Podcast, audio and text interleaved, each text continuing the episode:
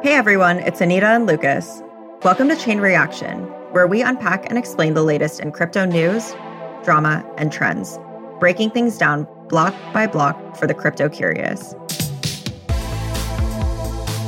Today, for the second half of the episode, we'll be chatting with Grace Isford from Lux Capital. But there was actually a lot that went down this week, so let's talk through some of the big news. First off, we're breaking into the biggest crypto venture fund ever. Andreessen Horowitz this week announced $4.5 billion in funding for crypto startups, a third of which, 1.5 billion, they're reserving exclusively for seed deals in early stage companies. This seems like a fair amount of money. Yeah, it's a it's a huge fund. And I mean, I, I, know, Lucas, we were chatting about this before, and you were talking about sort of how they're thinking around which companies they fund has evolved. Yeah, I mean, Andreessen Horowitz has, it feels like it's been around forever, but the fund was founded in like 2009 or something. And they've really changed over the past couple years. This has been a big couple years for them. They're backing a lot more companies than they used to. They're a huge player in the crypto space. They've really doubled down on crypto. A $4.5 billion fund should signal that in some capacity, but they're just backing a ton of startups in the space. And I think in some ways, it's almost like they've seen how Y Combinator has been successful and they're trying to emulate that in some capacity where they're just like, hey, maybe we don't have to be as choosy on seed deals as we used to be in this field. We can kind of just make our mark, see what kind of progress they make, and double down with them in growth stage funding later. So, yeah, they're quite prolific in seed stage, it feels like. Yeah, yeah. Some of their biggest investments in crypto have been Coinbase and OpenSea. So, I think a lot of the narrative was that people were sort of skeptical of, you know, Andreessen making such big bets in the crypto space. And now they're looking pretty smart considering some of those bets that they have made. But I think what's also interesting here is like, when do you think these funds were raised? Like, what was sort of the timeline? Well, yeah, that's the thing, because it's like, you know, the past month, there's been a substantial crash in the crypto markets, as we've talked about on this podcast before. And that crash in the crypto markets has accompanied just a massive pull down in the public equity markets as well. So, you know, a company like Coinbase, they're trading lower than probably the last private round that Andreessen did for them or something at this point. They're worth a lot less than they were when they IPO'd. So, I mean, it's kind of funny because I feel like this is just a testament to great timing in terms of like big venture funds always being fundraising. Therefore, you can never be out of luck. But yeah, they're announcing this round at a time when there's like a lot of instability and a lot of unpredictability in how the next couple of years of the crypto market are going to shake out. So, I'd, uh, yeah, I mean, it's it's fascinating timing for sure. Yeah, and and given that they're such a big player, I'm curious, like, who else is competing with them? Who holds a candle to Andreessen in, in crypto investing? Right. I mean, right now, for years and years, it's kind of been companies like firms like Sequoia and, you know, you've got Insight. The last couple years, they've really been competing with hedge funds. But on the crypto side of things, like there are a lot of crypto native, crypto specific firms that have raised mega funds just to back startups in the crypto space. So firms like Paradigm, which had a $2.4 billion fund, which was a little bit more than Andreessen's last crypto fund, which was 2.2 billion. Paradigm's been doing really well. They've made a big name for themselves just because they have this big research team, a lot of people on it who have done some kind of like fundamental projects in the crypto space just building them out. There's Electric Capital. They've raised more than a billion in funds in their most recent bout. And Haun Ventures, who is actually, Katie Haun was the co lead of the last crypto fund. And now she has her right own before. fund that's a billion and a half capital, and she's a solo GP of it. So it's a huge fund for just such a small team. So there, there are a lot of smaller players, but ultimately, Andreessen's still probably sitting on top. This amount of funding that they've closed at this point, you know, is going to leave them in a pretty good position to get discounts in a field that they think is something that's long term viable. Ultimately, probably good for them that they're deploying this capital at a time when like valuations are kind of taking big haircuts. Yeah, that's actually something I was going to ask. I, you mentioned that it was good timing, and I'm just curious about like, do you think they're going to have any trouble deploying this much capital at a time when you know maybe activity in in the crypto sector is going to cool down? yeah, bit? I mean that's that's a big question because like you know you can't just put 4.5 billion dollars into startups if there are no new startups being started. But right. that's one of the advantages. So like they underwent as a firm this like kind of infrastructural change and became a registered investment advisor. I don't know when this was a couple years ago or something something. And as a result, they can put a substantial amount of their holdings into tokens. So they don't have to have $4.5 billion sitting on their balance sheet or sitting in this fund in cash. They could put all of this into Ethereum today and then just kind of convert as they wanted to invest into startups. So I'm sure there's going to be that's the reason that a fund that has one GP like Haun Ventures can deploy a billion and a half in capital because they can put it into these liquid token markets. They don't have to wait to get deal flow for startups because that's a little bit more complicated. Right. And that's really interesting because it's possible that, you know, things like Bitcoin and Ethereum might be viewed as a bit safer and sort of a place to park the capital until they can find startups that are worthy of funding. Definitely. And they still they still manage to find startups that they think are worth funding. This week you wrote about a particularly interesting startup that they chose to fund. Which one was that? Yeah. So I wrote this week about Andreessen and their crypto team taking an investment in Flowcarbon. Flow Carbon is a crypto startup started by someone we know very well and actually got a little bit more familiar with this month, at least I did personally. It's Adam Neumann and his spouse and co founder, Rebecca Neumann. They co founded this crypto startup along with, I, I think, a couple of people from their family office who were managing their money for them.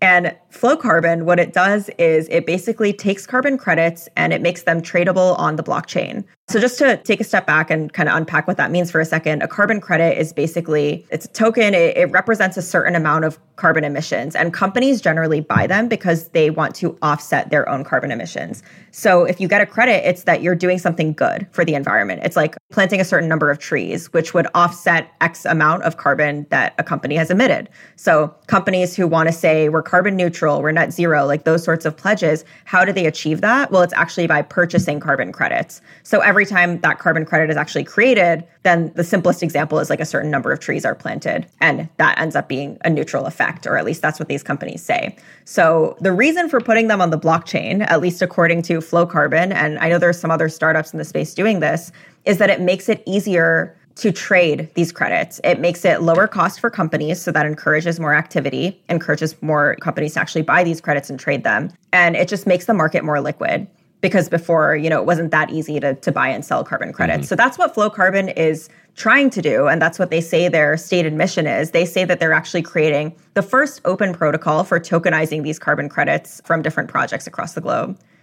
yeah, so I mean, there, there are a bunch of things happening here. So, a lot of people who were like more environmental academics or experts took this as an opportunity to just criticize, you know, the carbon credit system and like the potential flaws with that. Like, this isn't like a, a silver bullet that can handle the contributions corporations are making to global warming. Then there are people like, okay, the system, it's got its problems, fine, whatever. But why is it on the blockchain? So then there are those people. Then there are people that are like, wait, what the hell? This is Adam Neumann of WeWork infamy. Why is he getting $70 million from like a respected venture firm to launch something that you know sounds a little outlandish. Yeah, and and I don't know if you watched We Crash. Like I know it was definitely dramatized to some extent, but after watching that, it's like, how do you give this guy money? I like, how do you think that's a good idea? I did. I, I watched an episode of that. I will say, I feel like it was kind of a funny time because there was like there was that, there was the Elizabeth Holmes show on Hulu, and then there was the uh, Battle for Uber show with Joseph. Yeah, yeah, a lot, lot of good startup content. but a lot of people are familiar with Neumann's story now. Is the point, and they saw this and they're just like, okay, this is uh, nice to see that they're giving the right guy a second chance. Right, right. So I guess like moving back to the round itself, like this was an interesting round because it was structured in a way that's sort of different. So it was $70 million in total, led by Andreessen Horowitz. And that involved two components. Part of it was traditional VC funding of about 32 million. And the rest came from a private pre sale of the company's token. And their token is called the Goddess Nature Token, GNT. That's the ticker if you'd like to look it up. They are actually going to be launching a, uh, a public sale, which I think you can sign up for the waitlist on their site if you are so inclined. Um, and the Goddess Nature Token, it's like, I, I, wonder who came up with that, right? Well, crypto and Adam Neumann are a natural pairing because Neumann famously like had all these like phony metrics that he was using when WeWork was going public. People were digging into the S1 and they were like, what the hell are community adjusted earnings. And like there were just yeah. all these things that, and that's par for the course in crypto where like if you want to frame something in a certain way you can probably find a way to especially when you're not beholden by those pesky securities laws depending on how you structure your investments. Yeah uh, this got a good reaction on twitter just because i feel like everyone saw this and was just like what the hell? Yeah like that guy i mean just one thing that was so weird is that he like walked through the streets of new york barefoot. I mean i don't know that i would trust someone like that with billions of dollars. I think that's really strange to be honest but you know there's other reasons to be critical too um, just of carbon credits in general there's been a lot of talk about how you can actually enforce them and hold them accountable in the sense that like if a project is saying, "Hey, we planted this many trees," like how do you know that they actually did that? And you know, what are some of those accountability mechanisms? So there's a lot of work being done in that space and some of the other startups doing this are Toucan, I know Moss is another one. I know Lucas you chatted with them a little while back, right? Yeah, I mean there are people, I mean there's this basic idea that there's so much rampant speculation in the crypto market. What if we could push some of that speculation into something with positive externalities? So there are a few companies in, you know, it's called regenerative finance is like the refi. Yeah, exactly. like that's like kind of the general idea around it. This company Moss, they're doing like NFTs tied to acres of the Amazon and if you buy them, they go to a land trust where they manage them and ensure that they can't be like cut down by whatever tree cutter downers. I don't know what that. The bad people, yeah, exactly, very bad something people like that. cutting down those uh, trees. yeah, but there are all of these environmental plays, and it's interesting because the crypto space has so much baggage tied up in the ecological impact because Bitcoin and Ethereum are both on these proof of work chains that use massive amounts of energy for each transaction. So when people think of like a blockchain company, they automatically think they're all bad for the environment, which isn't necessarily true. Like they all use energy, right. and if you think these things things are completely useless, you're probably not listening to this podcast, but you also might think that it's all a waste of energy regardless because these things serve no purpose in your mind. So if that's where you're starting, it's hard to put you in a different direction. But generally, like Bitcoin network and Ethereum network use multitudes upon multitudes more energy than like your average proof of stake blockchain or something like that. Right. And, and one thing in, in Adam Neumann's defense, not to uh not that I'm jumping to defend this individual, but um they are eh, with Flowcarbon, they're using the Celo blockchain and that's a proof of stake blockchain. So it's a lot more energy efficient. It's it's definitely not nearly as bad for the environment as something like Bitcoin or Ethereum in its current state. Yeah. Um, so there is that. and Celo is another Andreessen investment. So I don't know. Yeah, wow. It's there you go. Like their companies all working together over time. And like maybe that's part of like the reason that they made this bet because he's I, I don't know. I'm not gonna try to justify this for them. I am curious though, I was I was looking through that cap table, I was trying to see if Jared Leto was on it because he makes a fair amount of startup investments, but I don't know if uh, Adam Neumann wanted his person who plays him on the TV show to come into the deal. Yeah, I don't I don't know if Jared made him look too good. Um but yeah, this was this was just absolutely wild news. So we had to talk about it. I mean, even if carbon credits are a good thing, you know, even if you sort of suspend your skepticism about them, it like is Adam Neumann really the right founder that you're going to back to execute on that vision? It does seem like a, it's a it's an entertaining question to ask. But I think as we talk more about the public markets, I wanted to go into some other big news that happened this week, which was FTX launching stock trading on their platform. Can you give us a little bit more detail on that? Yeah, so FTX, it's one of the biggest crypto exchanges headed by Sam Bankman Fried, who's this notoriously sort of young, quirky blockchain billionaire. I think we talked about him a little bit last mm-hmm. week too. And FTX is, I mean, historically, they've served institutions mostly, right? Big trading firms, uh, sort of like very technical traders. And now they're trying to expand a bit more into the retail investor market and serve sort of average everyday investors. So they've launched this equity trading capability. And they also announced, by the way, I thought this was a little interesting, that users who do trade stocks with them can fund their accounts with stablecoins.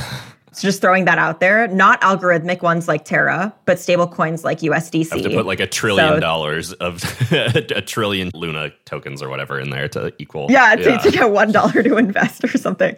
But anyway, so they're launching this equity trading platform, and what was really notable and sort of interesting about this is that they said they're going to do this without using payment for order flow.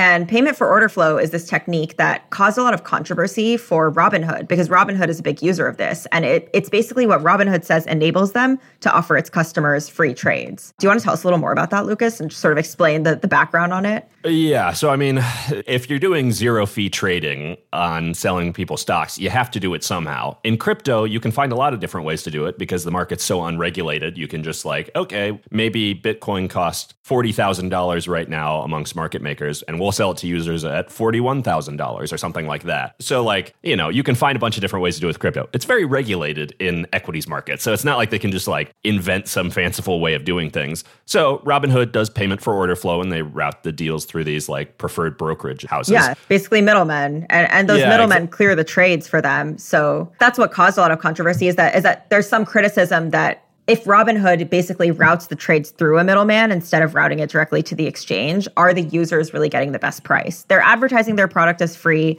They're saying it's free to use the platform, it's free to make trades, but there is some question as to whether users are actually getting their trades executed at the optimal price for them. Yeah, and I think the deal with payment for order flow is like people have various opinions on it. The one thing is it, feels a little morally murky in some capacity because it's kind of like you're routing all of retail's trades through these institutional powers that then kind of know what's happening in the market before, you know, these trades are executed, even if it's for like fractions of a second or something. But ultimately, when you ride it through the NASDAQ, they're still giving them to company liquidity providers or whatever. So it ultimately shakes out in a somewhat similar way. It's not like wholly bad, but it was an interesting choice that they made this because they're going to have to find a different way to make money. And they've already pretty much said that they're not making money the way they're doing this. They're just out to kind of create a new revenue stream down the road somehow. Right. Because just to be clear, like Robinhood gets paid by the market makers to route orders their way. So if FTX isn't going to be doing payment for order flow, that means they're sending trades directly to the exchange.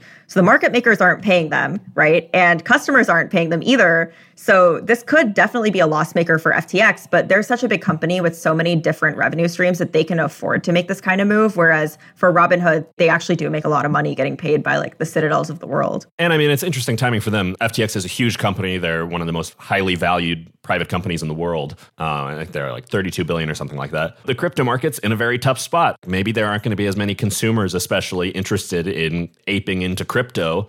as a result, they are kind of diversifying into different markets that might have a little bit more staying power, the public markets. And it's kind of it's interesting to weigh this against Robinhood which, you know, as we talked about last week, Sam Bankman Fried has a big stake in now. So it's interesting to weight against that, where it's like Robinhood started in the public markets and then went into crypto, and crypto became a big part of its business during the bull run. So they devoted a lot of their product strength to building out the crypto side. But now the crypto market is like in a very tough spot. So it's they're kind of opposite ends of the consumer investing spectrum that have kind of met in the middle for a second but Robinhood is pushing all this energy towards crypto, and you know FTX, FTX is, is doing the opposite. The yeah, yeah, exactly. So it's it's fascinating. Right. And, and actually, some spicy news came up this week from FTX about their potential acquisition strategy. That their US president was at Davos, and he said that there are two reasons that FTX might consider making an acquisition. And the first would be to acquire more users, and the second would be to acquire more licenses to operate in different places and different methods. So earlier this week, I was actually on Monday when CNBC reported, you know, that sources told them FTX has been in acquisition talks with three different companies, and that's Webull, Apex Clearing, and Public.com, which is a startup that for, uh, I, I guess, since the GameStop short squeeze, they've only been around since 2019, but since then, they transitioned away from payment for order flow as well. So they offer free trades to users, but they don't take payment for order flow. And that's sort of in alignment with what FTX is saying they'll do. So it'll be interesting to see if maybe that'll end up becoming an acquisition target for FTX. Yeah. And I mean, just wrapping stuff up here, I mean, Sam Bankman Fried has become a very like notable face in the crypto world. He's like talking a lot. He's he's on a bunch of regulatory committee meetings and stuff like that. You know, we're seeing seeing him around a lot. So it's clear like he's got a big presence. FTX is definitely making moves. They're going to be looking like a different company probably in a couple years than they look like now. And this comes as Coinbase is having a lot of turbulence. They're on the public markets, they're getting hammered. They've had a rough ride all around. So, yeah, it'll be interesting to see if things shake out any differently for FTX. Yeah, and if Sam Bankman-Fried can really get them through this crypto winter if it if it continues to persist. Mm-hmm. This week, we chatted with Grace Isford. Isford is an investor at Lux Capital focused on pre seed to growth stage companies in Web3, data infrastructure, AI, and ML. Prior to joining Lux, Isford was at Canvas Ventures. Hey, everybody. Grace, it's great to have you.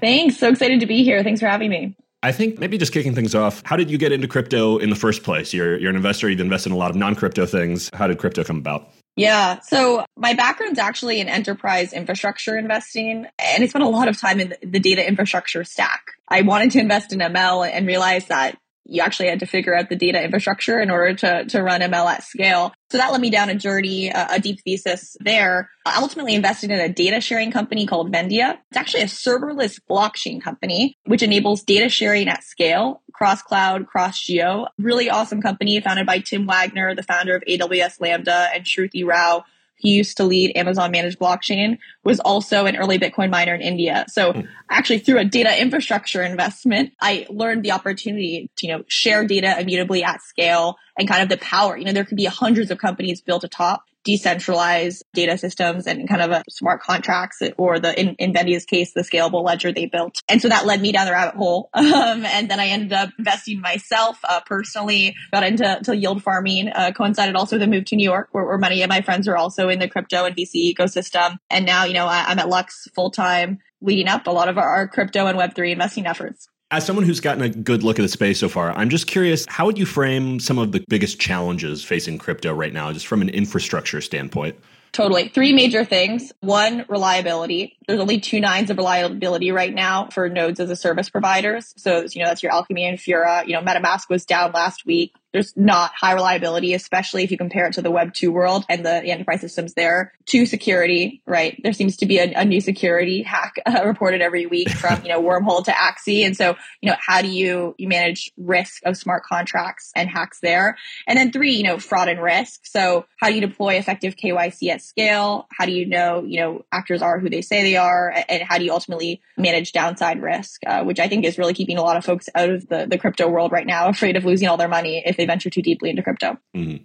So, on that first point about reliability, I'm just curious like what do you think needs to be done for that to be sort of fleshed out? Like why are there so few players in the space right now? So there actually are a fair number of players trying to, to attack right, it, right? right. and, and, so I'm actually confident with the number of smart people and the number of inflows of capital, right? Like I think the, the craziest funding year ever for, for blockchain funding that, you know, we have a lot of good signs of building, you know, more reliable solutions. I think it's a combination of things. One, just the, the tech is still quite nascent. The market is still early. We haven't built those systems out yet. Two is, you know, we just haven't built a lot of the developer tooling, data infrastructure, monitoring, storage, uh, you know, of blockchain networks at scale. And so I think we just need more of the foundational developer infrastructure to be built to both enable more people to build in this space and then ultimately enable these platforms to kind of grow over time. Got it. And I'm also wondering about sort of applying your prior experience to the Web3 world. What are some of the lessons learned in terms of how like Web2 developed and all these parameters that you're talking about? Uh, yeah, it's really interesting. I do not think it's apples to apples, right? As much as I would like to, to map right, right. A, a, Web2 stack to a Web3 stack. And I, have given a fair amount of thought to it. But I, I do think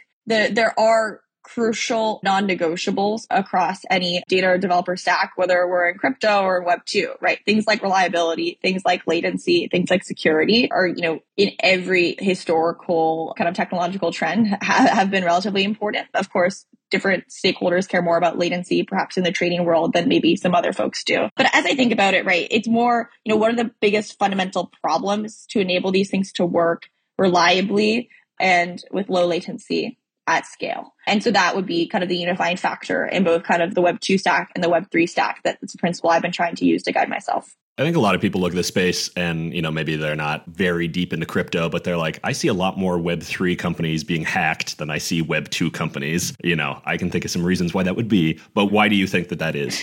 There's a lot of money flowing through it uh, right now. Um, and, yeah. and there's a lot of de- anonymization, right? I actually met this morning uh, Esteban, founder of TRM Labs, right? That's another company like Chainalysis, which is trying to go after these bad actors because, you know, I think TRM, Chainalysis, several other companies in this space have, you know, 10 10x potential in terms of compliance and monitoring because you just do not have that yet at scale in the same way that we've kind of created these sophisticated AML systems on the you know financial infrastructure side in the web 2 world. So I, I think that's a major thing that needs to develop to kind of get to that level mm-hmm. of sophistication. Yeah, I mean, I think people are just, you know, they look at some of the consumer platforms and maybe they see these $100 million hacks on things more advanced than the DeFi world. And then all of a sudden they're wondering, you know, how, how safe is their money? Which, you know. It's scary, right? Yeah. And there's FDIC insurance in Web 2 versus Web 3, right? At a very fundamental level, right? At the same time, I do think there's a way to invest and have a lot of your money in crypto in, in a relatively safe way, right? Mm. I'm not, not going to say zero risk and this is not right. financial advice, but um, I think it's about knowing what you're doing and also, you know, having both, you know, friends, companies and a user experience combined with increased security and safeguards and, you know, being wise about putting your money, for example, in, you know, a slightly lower yield, but maybe safer anchor protocol versus a super high yield, but high risk kind of altcoin. Yeah. That those are kind of sorts of things you can do to kind of minimize your risk at, in the space, right? A lot of the folks that were targeted in some of these hacks may have been aware that they had, you know, more money kind of at risk flowing through and, and really greater risk when you're flowing or moving money between things right. versus, you know, just stable money sitting in a Coinbase uh, or Gemini account. Well, that's that's kind of one of my questions. I mean, you mostly invest in infrastructure. There are obviously a lot of crypto VCs out there who are mainly doing consumer plays or like something around NFTs. But I guess when there's so many vulnerabilities out there, like it's like such uncharted territory, is it kind of a little sketchy to be pushing consumers towards all of these products when it's like there's still a lot of very base level questions that people are unsure about on the security side? It's a good question. I think it comes back to just developing more mature infrastructure at large. Mm-hmm. And I think it comes back to the second and third points I mentioned around better security systems and better fraud and risk systems. You know, if you have those things, more institutional money will be in there. You'll just see, you know, greater maturity in general. I think crypto is already growing. Fidelity just offered Bitcoin as part of their retirement saving account offering to consumers. So there's not only, you know, institutional demand from Fidelity, Goldman, JPM, etc., but we're also seeing folks want this as like a way to diversify their portfolio, right? And so kind of, I guess back to your question, it's less about, you know, oh, put all your savings and, and worth it in crypto and more viewing it as this is an interesting kind of new asset class that, that you might want to, you know, diversify your assets with. And you can see, you know, meaningful incentive and growth over time. But, you know, it, knowing that it is still early from a security risk and fraud perspective. Mm-hmm. So I know we talked a lot about security just now, but, you know, one thing I've been hearing and paying a lot of attention to is all these different sort of layer one or layer two solutions that are coming out and they are trying to balance these trade offs, right? And I think someone told me you know about like there there's sort of three considerations you have of security privacy and scalability. And i'm just curious what you think about how that's going to shake out. Like do you think that it's always got to be an inherent trade-off between those three things? And in terms of sort of what web3 should prioritize mm. in development where where do you fall on that? Great question. The common answer should be all three. Sure. Yeah yeah, yeah. Right? ideally. Um, I, I think all three are, are super important I, I, think one of the biggest opportunities in, in, in crypto right now is still security though, right? If you can build more reliable smart contracts at scale, right? I think the reliability piece is, is crucial, but you know, you can't have a reliable system if it's not secure, right? And you can't, you know, run a system securely if you don't, you know, know who's within that system. So, so I think security is, is probably one of the most important pieces from a prioritization standpoint. And there's a lot of awesome smart contract auditing firms. I've been on the hunt for, you know, really technology first solutions so that, you know, higher margin, less human in the loop or, or, consultative aspect to them, and being able to kind of automate and monitor smart contracts uh, at scale. Do you think it's going to scale with these auditing firms being kind of like the primary mechanism for proving reliability? Or like i think of what would it take for an apple or something to bring smart contracts into their ecosystem? And when i think about it they would probably have like a set number of smart contracts that do certain things and these are the standard and you have to use these in order to be in our store like do you think there's that sort of centralization is in the future or you know what, what do you think there a few things. Well, first of all, like the line to even get an audit is, is crazy. You know, mm-hmm. most of these companies, you have to pay exorbitant amounts to even get to the top of the list and it, it takes a long time. So there's massive demand for it. Two, there's an interesting incentive structure thing, right? So who, how are you, you know, aligning the incentives of, for example, the hackers who are helping, you know, audit and kind of test, battle test uh, your smart contract and, and how do you properly compensate them to get the best result possible?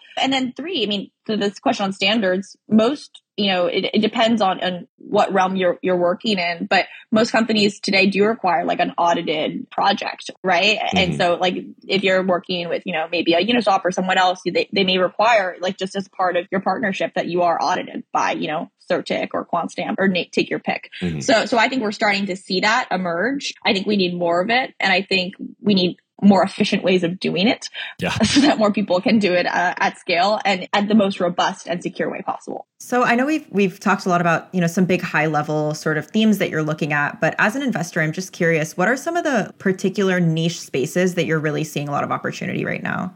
A few things. I don't think enough people are, are taking advantage of kind of the nuances of the data and dev stack. So one space I think is really interesting is indexing. So, so most companies interacting with blockchain data need to do indexing in some way. Most people know of a company called The Graph, which is right. a decentralized kind of data indexer, uh, mostly on Ethereum. Indexing is is tricky to do in house. You know, I think companies like Dune and others have actually tried to build it in house with teams of 60 engineers.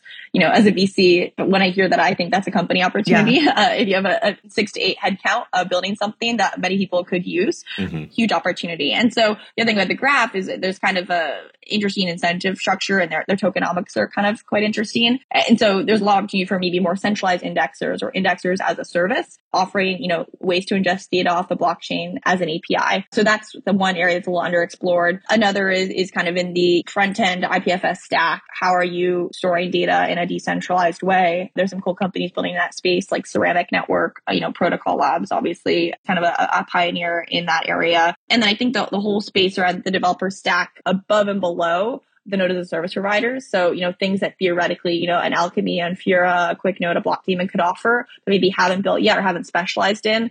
I don't think enough people are oppor- kind of recognizing the opportunity to build multi-billion dollar companies just in that, you know, stack of a crypto developer tooling around node as a service. Mm-hmm. I, I do want to go back really quickly just to the indexing piece and ask you sort of why do you think that's so important?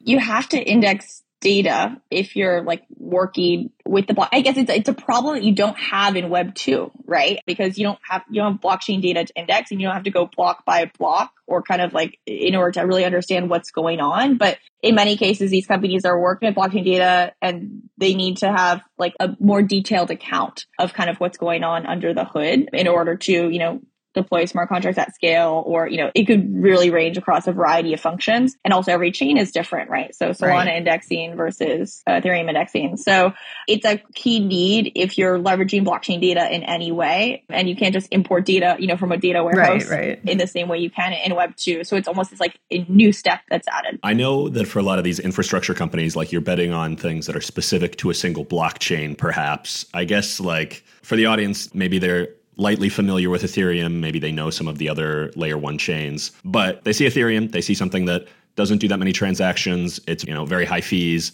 I guess balancing privacy and scalability is one thing, but do you think that we're still seeing some layer ones that have a lot of potential to become dominant chains, or do you feel like Ethereum is kind of going to be a big sticking point?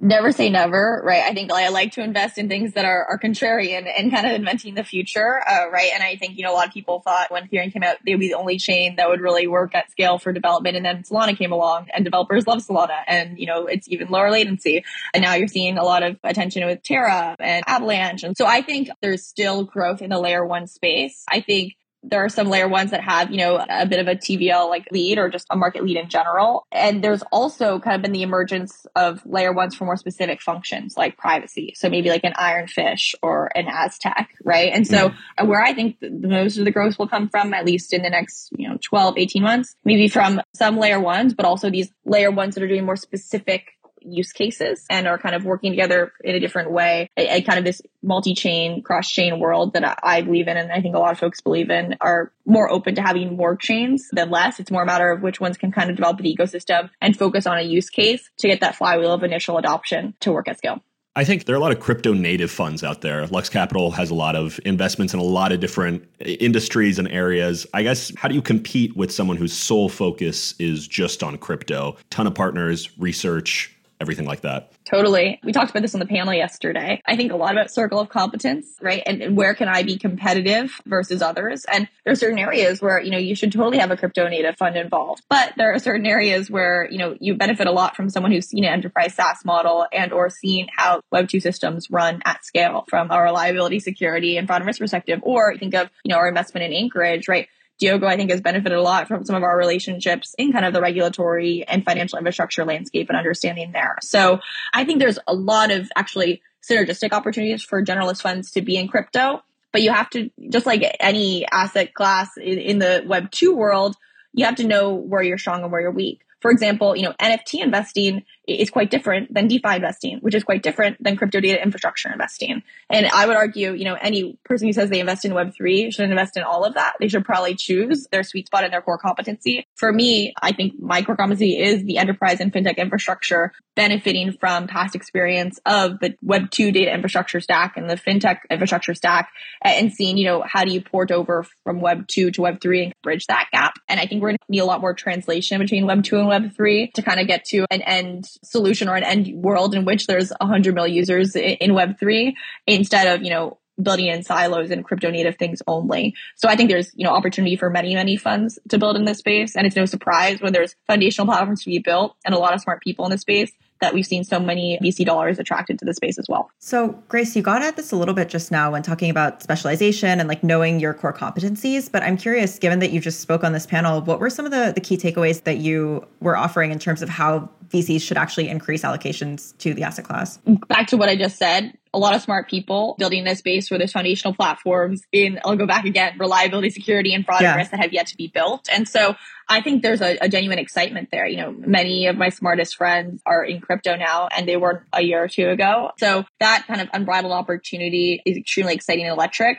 I think not enough folks are understanding kind of their differentiation and sweet spot. And so I think more you can think about, you know, your superpower or how your Web 2 skills map to Web 3 is critically important. Combined with the sequencing and timing of the industry, we were talking about, a bit about this yesterday, is we are still quite early. It's almost like this new, like emerging technology. So thinking about maybe more immediate use cases for institutional financial infrastructure versus, you know, DAO financial infrastructure versus NFT infrastructure. There's almost like different timelines and, and kind of return profiles to each of them. And then the third thing, you know, I Bake from Hash brought this up, which I thought was a great point was a lot of people aren't honest about what they don't know or maybe are afraid to learn. Yeah, that's so real. and so it's something we talk about, you know, if you are an institution or you are an individual or you're a company that wants to learn more about crypto or doesn't understand crypto, rather than kind of being afraid of what you don't know, I encourage you to try it and actually invest and try digital farming and try DeFi and, and kind of see what happens. And I think that's the, the really the best way to learn. And so it's how do you kind of incentivize folks, or we call it incentive engineering at right. Lux, to really want to partake in the system and learn. I think that is almost like the biggest friction point and maybe one of the reasons why you've seen this little bit of divide between Web 2 and kind of crypto native, because not everyone is willing to kind of take that leap or, or spend a week or two diving into crypto and, and setting up their MetaMask or whatnot. Yeah, I feel like that's great advice, not just for investors, but just for anyone who's curious about Web3 and looking to learn about it. Thanks so much for sharing all that, Grace. It was really great having you on, and we covered a lot of ground today. So enjoy the Bahamas. Thanks so much for having me, guys. Appreciate it. Thanks for listening. We'll be back every week with the top crypto news and interviews with experts in the space. You can catch us on Spotify, Apple Music, or your favorite podcast platform. And subscribe to our companion newsletter, also called Chain Reaction, at techcrunch.com forward slash newsletters. Check out the links in our show notes for some of TechCrunch's crypto coverage this week, and you can follow us on chain underscore reaction on Twitter. We'll see you next week. Chain Reaction is hosted by myself, Lucas Matney, along with my co host, Anita Ramaswamy. We are produced by Yashad Kulkarni, and our associate producer is Maggie Stamets, with editing by Kel Keller. Bryce Durbin is our illustrator, Alyssa Stringer leads audience development, and Henry Pickavet manages TechCrunch's audio products. Thanks for listening.